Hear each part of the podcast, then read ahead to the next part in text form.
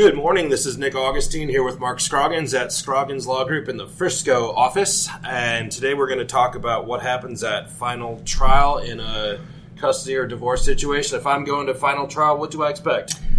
That is a really good question, Nick. And hi, everybody. Um, and one thing real important to mention with, with us being here in uh, in Frisco, we are in the middle of, uh, or actually past the middle now of build out on the new Dallas office, Very which exciting. is yeah going to be uh, is in Energy Square, so down basically Lovers and uh, Central, so better serving our East Dallas and Park Cities clients. So just thought I would throw that out there. That's something that I'm real excited about. We're looking at very beginning of March move-in date, so very excited about that. So I will be spending a little more time in Dallas than I typically. There do. we go. And if we're in different chairs, that will be why. then you'll know why. All right. Uh, although it will have a similar look. So now back to what we are here for today. Yes, sir. So the important thing to remember is only about five percent ish, five to ten percent of cases go to final trial, Uh-huh. closer to five.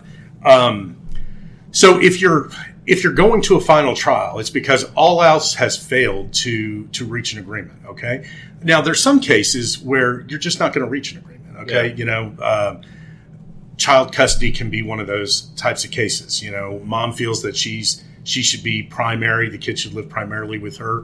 Dad feels that the kid should live primarily with him. Well, you know, it's real hard if both are stuck in that and can't come to any resolution, and neither one, let's say, either because of where they live, um, a 50 50 possession schedule is not viable. Or um, the parties are just so dead set that just that doesn't work. Okay, so so typically, to end up going to final trial, you know, you're you're one of a very a, a limited number. Okay. Now, if you go, there are a whole lot of different issues. That means that you know you've tried to settle the case, you've been ordered to go to mediation, you've gone to mediation, mediation has failed. Now, having said that, there are times where you can reach an agreement on certain issues in mediation or you know even without going to mediation let's say in a mediated settlement agreement and so maybe maybe you were able in a divorce case you were able to reach a resolution related to the property division okay? All the property issues. And so all you are going to trial on are the child custody matters okay? So then you've done a really good job in narrowing the focus of the trial and that will help you as far as what your spend is on trial. Uh, but then there's still a whole lot of issues there. So texas is one of those very rare states um, where you have jury trials I like to say special states. yeah, well, you know, we uh, born and raised in, in Texas, so you know we all think we're special here. That's right. Um, but I mean, it's really unique in, in jury that, trials. yeah, in in that regard, and it's very limited. Okay, so the jury, you can have a jury trial on certain issues, um, but it's limited. Um, so, like, you can have a jury on property uh, as far as like what the characterization of property is, meaning is the property uh, separate or is it community? Okay, so a jury can make that determination. Um, when you get over into custody matters, a jury can make a decision on uh, conservatorship. Okay, so are the parties named joint managing conservators? If the if the jury names names the parties joint managing conservators, they also have the ability to name one or give one the exclusive right to determine the primary residence of the kids. Okay, just like they also have the ability to name someone sole managing and someone possessory. Okay, so so that's one of the big things that that comes up. If you're going to a final trial, is it a bench trial, meaning you're trying it to the court, or is it a jury trial? Okay, there is a vast difference monetarily. A jury trial is a hell of a lot more expensive. Uh, the the manner in which the trial is conducted is vastly different. It is more formal than the other. Um, so it's just it's a different beast. I mean, so what might be say a a day and a half to two day bench trial, a lot of the time turns into a week long jury trial. So That's a lot to deal with. it's a lot. And I mean, so the preparation that goes into that is significant. I mean, you have jury charges, you have witness lists. Now, you have witness lists and stuff before, but I mean, they're just, there are a whole lot of other things that you're going to have. How often do is it a situation where you're going towards? Well, you're you need to be prepared for trial, Mm-hmm. and you may have a jury trial. You st- are you still wanting to settle that settle issues up until the last moment, or at what point do you, you know? Well, and that's that's a great question too. Um, so here's here's the thing. Okay, so you have to make a jury request and pay the fee if you're going to have a jury trial. So when do you typically want to have a jury trial? Okay, well, let's say you've been having a lot of hearings, temporary order hearings, uh, other things that really have not been going your way. Okay, at that point, you might want to request a jury trial because if it has become, if the writing is on the wall that the judge is not siding with your particular story and your client, It's a very good point to make. then Yeah. you you need to look at what are the other options. Okay, and so what do you do in that regard? So that's a lot of the time where you have a jury trial that's going to be requested in a child custody matter, or sometimes where it's complex. Um, and um, usually, though, it's going to be a situation where the court isn't seeing things, or you're you're not getting a read that the court is seeing things the way you want, or maybe you think that particular court is a little predisposed against certain things. Okay, you know, there's some courts that hand out 50-50 possession schedules all day. There are others that very, very rarely do that. Um, there are some that very rarely hand over custody to dad. You know, there are some that you know abide by what the law is, which says that gender shouldn't play an issue. Well, that's nice. You know, you know, so so there are all these different things that that come into play, and that's why it's really important to have these detailed conversations every step along the way with your attorney of what's going on, where are we, how what are our chances of success if we're not going to get there doing it this way, what increases our chances of success or at least our opportunity to have the possibility of success. There you go. Yeah. So make sure that you, you know, you want to hire a damn good trial lawyer. Okay. Make sure you hire somebody that's board certified or uh, a firm that's run by a bunch of board certified lawyers and uh, that they know what they're doing, that they've got a lot of trial experience. I mean, that's something that we've all got here. Um, and talk about what you can prove to the court, what you can prove to a jury, what is going to work better in the particular situation that you have. Do you have a child custody evaluation that didn't come out for you? Do you have an amicus attorney that's been appointed that does not seem to be seeing things your way? I mean, so there are all these different things that you want to talk about along the way. Then you also need to talk about the cost of this with your lawyer because the, the price of a jury trial goes up significantly. So sit down, make sure you hire the right folks, and then talk to them all along the way so you are well informed and you understand what's going on.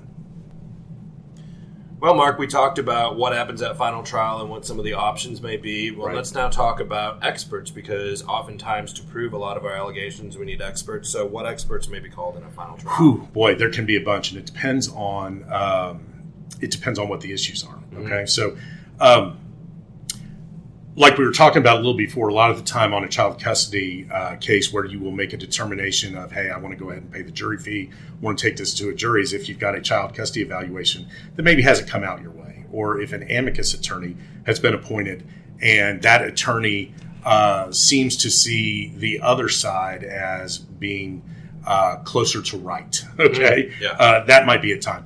But so when you get the when when you're going to trial, let's let's break it up into property and into child custody matters. Okay, um, and so the child custody applies both in modifications, a suit affecting parent-child relationship, as well as a divorce decree where or divorce case where there are kids involved. So in a child custody case, you might have a child custody evaluator. Okay, you might have a therapist for the child. There might have been psychological evaluations that were performed of the parties. There might have been psychological evaluations that were performed of the kids. So there are a whole litany of different experts that generally fall within the mental health category there uh, that are going to come into play in child custody matters. Other experts that you might have, you might have an educational expert. Okay. Um, it is becoming more and more commonplace, especially with how difficult getting into college is for kids and how competitive it is. You know, I went to the University of Texas. Okay, when I went, it was the top quarter of your class was an automatic admit. Okay, now granted that was back when the dinosaurs roamed the earth in 1985. Yeah. Um, my daughter is at the University of Texas now, uh, is actually there at law school now. She went to undergrad as well. When she went, it was automatic qualifier was top 7%. It's Yeah, now top 6%, and it's just getting less and less. More and more difficult. Right. So with that, you've got two different issues. Sometimes, you know, those those still apply, yeah, uh, those automatic admits, wherever you're going to school, right? But there are different school districts that prepare you a hell of a lot better for college than others. When I went to the University of Texas and all of a sudden I had to study, I was like, "What is that, man? I never had to study before." It was kind of, you know, I did what I did what You I had to do. just so smart. I just I thought- had the ability to coast a little bit, so that was a shock to the system. Yeah. Uh, my daughter went to Plano, okay, and I can tell you from all the AP classes and everything that she You had had, to study. they did a wonderful job of Yeah. preparing her. Um, so she was used to that. Yeah. But there are certain school districts um, that prepare kids for college better. And so you might have an education expert to say that, you know, little Johnny wants to be an electrical engineer. Here are the best electrical engineering school because even though you have these automatic admits, mm. okay, it doesn't mean that you automatically get admitted into the college within the university that you want. So you might get an automatic admit to UT, but you might not be able to Yeah, get the- into the business school. yeah, exactly. You might not be able to get into engineering school. You might not be able to get into the school of social work. You know, all of these different things. So all of these apply. And then if you're trying to get into the honors college and all of these, And graduate programs. yeah, I mean, so it's all these are all really important things. So let's say that someone is, you've got someone that is uh, going to go be in a Collin County school district, and you've got someone that is um, the other parent wants to move to Houston, and so they're in uh, the Harris Harris County. Sure. Okay. So if you're trying to look at, depending on where this person is going to reside, who's going to be doing better, who's going to prepare them better, these are things that you want to talk about. Same thing, you know, let's say that somebody lives in a little bitty town, you know, do they have the resources to adequately prepare them for that, or are the kids going to be better involved there? Also, what are little Johnny or little Susie into? You know, are they are they big time athletes? You know, so do you have access to club volleyball, club baseball, uh, you know, training programs? It's amazing the stuff that all these kids are into now. It's kind of scary and sad in a way, um, but it's just it's part of life now. I mean, so that's another piece that comes into play. So there are all of these different pieces. Let's say that you had a child custody evaluator, okay, and the child custody evaluation didn't come out in the way that you wanted. So do you hire another mental health expert who has expertise in that area that can then look at the report and right. and can testify as to the areas based on the evidence provided uh, where that doesn't match up. Oh. You know, on the conclusions that were met, did they not uh, did they not adequately deal with the um, the other content that they were supposed to look at? Did they not look at the other uh, or spend adequate time with the other witnesses that they should have? Uh, is the information stale? Was the last time that they actually talked to somebody six or nine months ago? You know, so there are all kinds of different issues. That's the same thing that comes up with the therapist. So let's say that you had psychological evaluations done. Let's use a, a buzzword that everybody has heard of now. He or she's a narcissist Uh oh. right? Well, everybody says that. Guess Yeah. what? Everybody's got a little bit of narcissism. You have to have it to survive, okay? But being diagnosed as a narcissist is different, okay? So if that diagnosis has transpired, how was it reached? Did they do things, uh, you know, what testing was performed? Was it objective testing? Was it subjective testing? Yeah. What part of it is subjective? What was relied upon Good in stuff. reaching that that uh, that diagnosis? So there are a whole lot of things that come into play, and so as you can tell, That's good stuff. I love that. yeah, it, it's just it's really interesting, but it's a lot of stuff that comes into play. That's just on the child custody. That's just on side. custody. I mean, Right. we even talked about attorney's fees. We talked about that last time, Right. you know, or different property issues and stock options. Right. You know, so many of those things can hold over and end up. So that's a whole other thing. So we start. Let's just leave that alone and understand that we could talk about that, you know, on a couple of different pieces. Mm-hmm. On the property side, you know, you let's say that there's a business that's owned by the, Yeah. the parties. So you're going to have a business valuation mm-hmm. expert. Let's say that there are questions of community and separate property mm-hmm. and the intermingling uh, or commingling, I should say, of some of those. And so you need to have some monies traced in different accounts. Mm-hmm. So you're going to have a computer forensic, or I'm sorry, you're going to have a forensic accountant that's involved. Okay.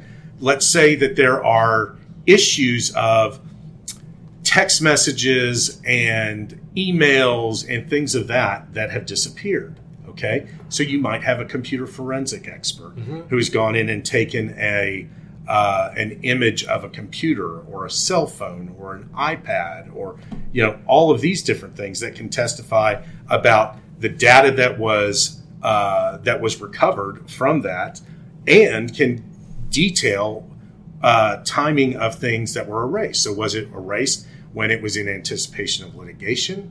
Was it part of a normal destruction plan? I mean, so there are all these different things that come into play. That doesn't even get into different assets that you've got. So, let's say that someone has um, intellectual property.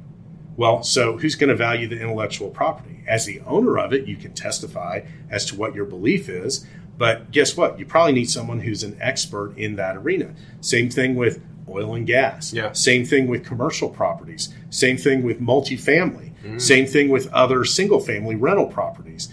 Uh, I mean, so you, the the number and types of experts that you can need is really almost inexhaustible. This trial might go on for a long time. It can. I mean, so it all it all depends. Now, most most people don't deal with the vast majority of what I was just talking about. Right. Okay.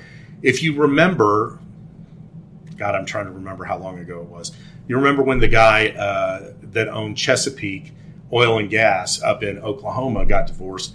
Billion dollars. That you know, I think it was worth 18 billion at the time. It's His wife of- ended up getting just a little less than a billion dollars. Well, when you've got all of these things into play, Yeah.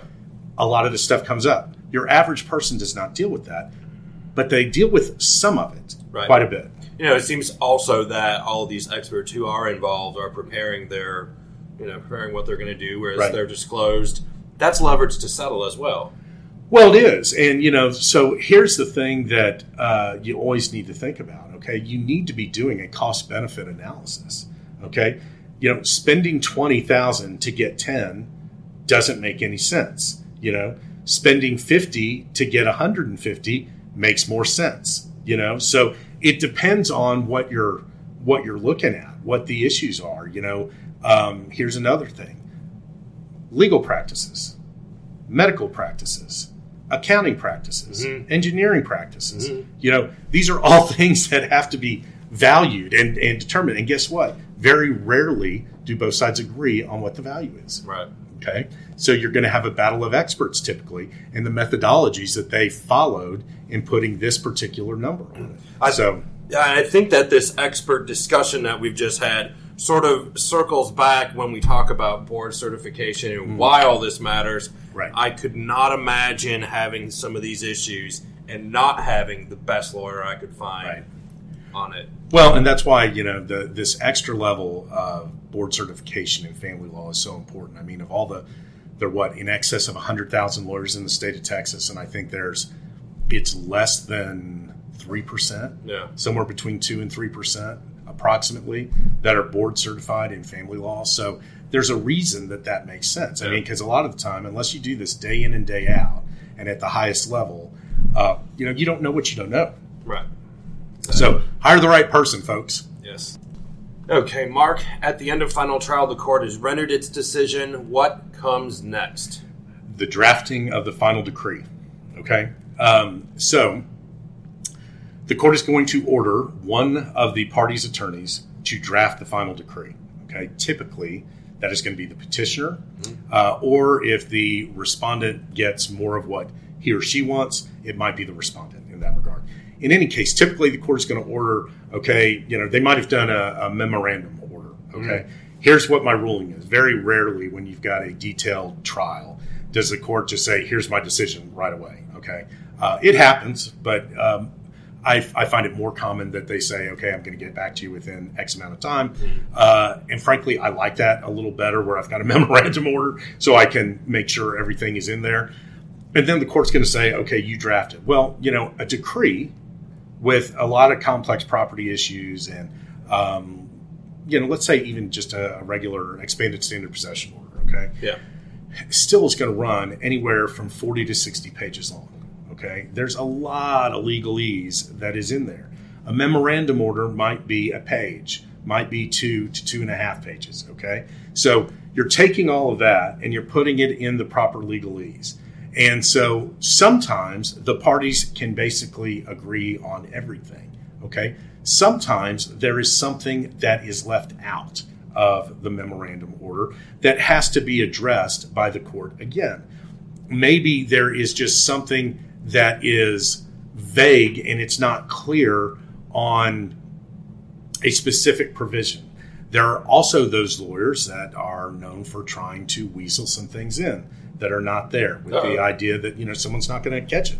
And I think that's highly unethical. It could happen though. I but mean, it, it does. catch things. It does. And uh, so it's important that you make sure that you know adequate time is spent both on the drafting and the review of it. Mm-hmm. Uh, and so so let's say that I'm ordered to to draft. Generally, I'm going to be given approximately two weeks. Mm-hmm. Okay, I've got to have everything drafted in two weeks and over to the other side. The other side's generally given you know ten days to two weeks uh, to get that back, and then usually the court is going to set a uh, or a lot of them are setting uh, a an entry hearing, for lack of a better way of putting it, 30 to 40 to five days out to make sure that it doesn't just sit there and gather moss. Right. Okay.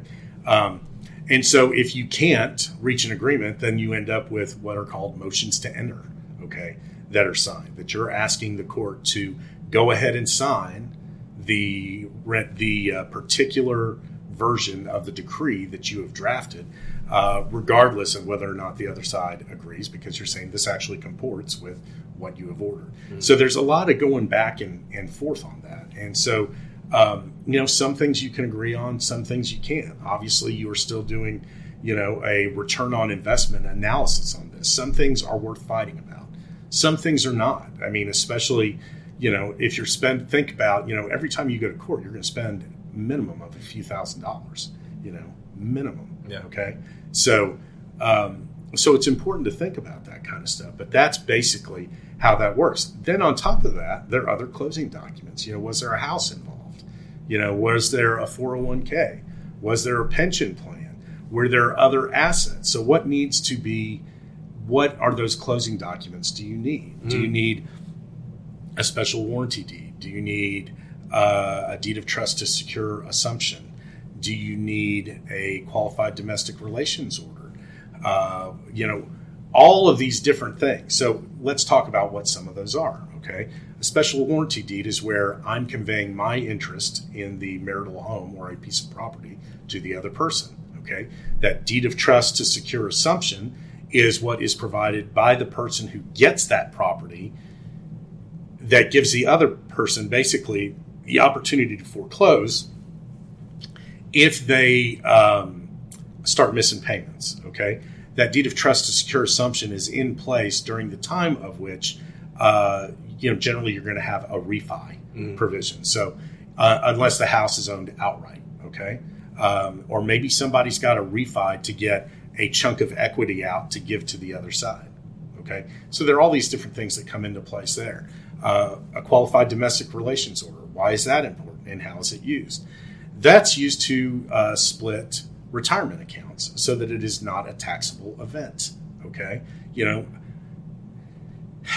when the Supreme Court created these different forms for people to use pro se, great in theory, poor in practical application. Mm, yeah. Okay? Because they're not designed to take care of all of these different things. So what happens? Oh, I'm going to get half of your 401k. Okay, here's a check. Well, what just happened? That's a taxable event now. Okay? Right. You pay 10% penalty and your regular tax rate on that. Okay? If you use a qualified domestic relations order, it's just split, however it is split.